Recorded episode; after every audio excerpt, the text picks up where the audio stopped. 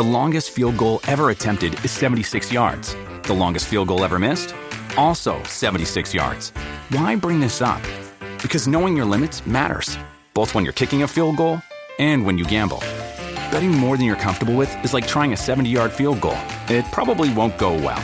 So set a limit when you gamble and stick to it. Want more helpful tips like this? Go to keepitfunohio.com for games, quizzes, and lots of ways to keep your gambling from getting out of hand.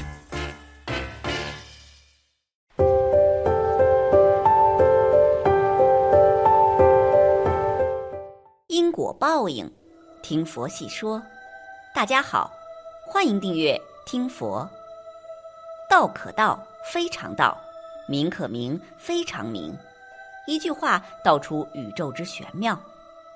蔡伯利长居香港，作为广东真布堂天文历算的第三代传人，其著作的《通胜》被选入非物质文化遗产，在名人富豪圈里非常出名。房间关于他与李嘉诚的关系有那么一段故事。据传，蔡伯利只对李说了一句：“你亡妻死得惨。”随后，李嘉诚就给了他两百万。众人皆知，李嘉诚的妻子是他的表妹庄月明。李嘉诚与表妹的故事，曾在早年留下一段青梅竹马佳话：一位香港名媛，一位落魄小子，有情人终成眷属，男才女貌。李嘉诚在追求表妹庄月明时，估计是因为两人身世地位的悬殊，始终遭到舅舅的反对。后来李在商业上发展越来越好，加上他与庄月明两个人坚定的心意从未动摇过，最终舅舅松口，两人终结成了伴侣。可惜一九八九年，年仅五十八岁的庄月明去世。人红是非多，何况李嘉诚这么有名的富豪。妻子过世已很悲痛，坊间却认为他妻子死因存在诸多争议。不过，无论世人在背后议论什么，李嘉诚皆置之不理。清者自清，众口悠悠，李嘉诚从未为此做出回应。妻子过世后，李嘉诚一直没有再婚，更是以妻子名义捐款盖了一栋月明楼，但却有人认为。那一栋楼就是李嘉诚为了困住亡妻之魂所盖。本来斯人已去，一切尘归尘，土归土。可是二零零六年大年初一，四个盗墓贼把主意打到了庄月明的墓地。可笑的是，这些盗墓贼多次尝试，未曾打开墓地，一无所获的情况下，居然去打劫墓地管理员。自古中国人最不能忍受的是被他人挖自家墓地。放在今天也不例外，何况新年伊始居然遭遇这般事，李嘉诚自然勃然大怒，为此迅速请来风水大师蔡伯利推算墓地重修日子。谁料蔡伯利经过一番推算后，开口就要价两百万。蔡伯利没有解释太多，当时就说了一句：“你亡妻死得惨。”此言一出，李嘉诚便知晓蔡伯利是真的有本事的。关于他妻子庄月明的死，真相一直众说纷纭，至今都是未解之谜。只有家里人才知道，外人是不可能知道具体情况的。生前去世那几年就比较凄凉，长眠于地下，还遭盗墓贼的破坏，无疑惨上加惨。李嘉诚听罢没有说什么，或许在他心里，妻子还是占有比较重要的地位，不能执子之手，白头偕老。能为他做的，也就希望他能在另一个世界安好，这样心里多少放心些。而蔡伯利也并非狮子大开口，他推算修墓地日子吉时，非常上心。与百姓寻常人家不同，蔡伯利说，正是因为庄月明死得惨，所以需要看过李家所有直系亲属的生辰八字，甚至连包括他儿子女友的生辰八字都要一并给他。他需要将所有直系亲属及相关人士的生辰八字进行演算，然后推算出一个合适的修坟时间。这中间需要耗费的精力和时间，但更重要的是，两百万也让蔡伯利在风水界名声迅速传开。事实上，对于这些看风水获得的丰厚酬金，他几乎都投入了创办的顺龙仁泽慈善基金，并非拿来享受。何况以他渊博的才华，出版著作等也有其他资金的稳定收入，所以他将给人看风水的大部分酬金都用来助学与扶贫，在香港富豪圈里非常受欢迎与颇受信任。一八年，一代风水大师去世时，不少达官贵人表示悼念，李嘉诚就是其中一位。广东真布堂第三代传人蔡伯利出生于顺德，蔡伯利的祖父为晚清学海棠天文数学优生，他通晓天文历法，创办了真布堂。不过，尽管出生在风水大家，蔡伯利从小就没放在心上，觉得风水不可信，从内心上排斥。后处于战乱年代，家里建议他既然停学，可学风水，将来也可作为谋生之计。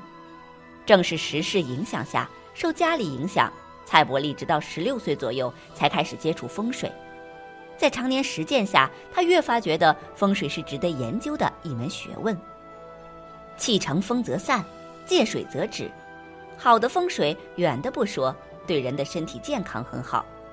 蔡伯利正是感受到中国天文历法的博大精深，下定决心潜心修学，跟随父亲学习风水到一定程度上，他开始四处修学天文历法、数学领域，如师从著名的数学家张兆四，向时任中山大学天文系主任张云研究天文数字，祖上的风水基础加上后天的努力。让他于二十二岁起成为真布堂第三代继承人。时代变迁，后来由于历史特殊原因，蔡伯利举家移居香港。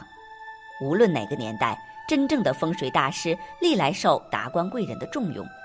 蔡伯利作为有真才实学的风水师，与李嘉诚的关系，据传闻为李常用的风水大师。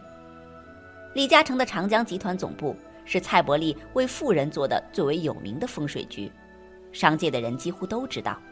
李嘉诚有两项资产不会出售，其中一项就是香港的长实中心。当时李嘉诚在规划长实中心时，寸土寸金的，商人的心里自然希望越盖越高，可以将利益最大化。再者，盖最高的建筑将成为新的地标，无论从哪个角度考虑。李都希望盖成香港最高的建筑。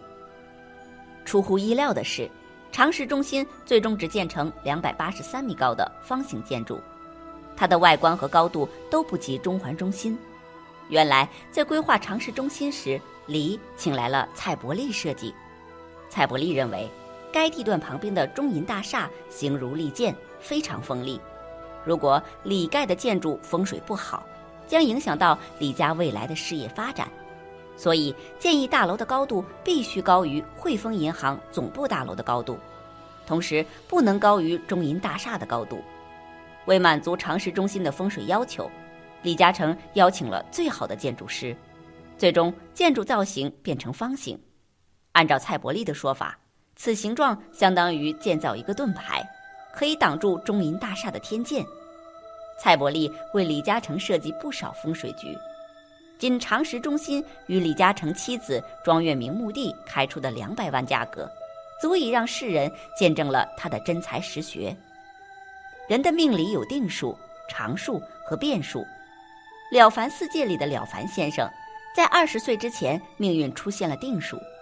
了凡说过：“吾为孔先生算定，荣辱生死皆有妄想，亦无可妄想。”意思就是我的命被孔先生算定了，何时得意，何时失意，包括生死都有了定数，没有办法改变，所以我就不想太多了，顺其自然吧。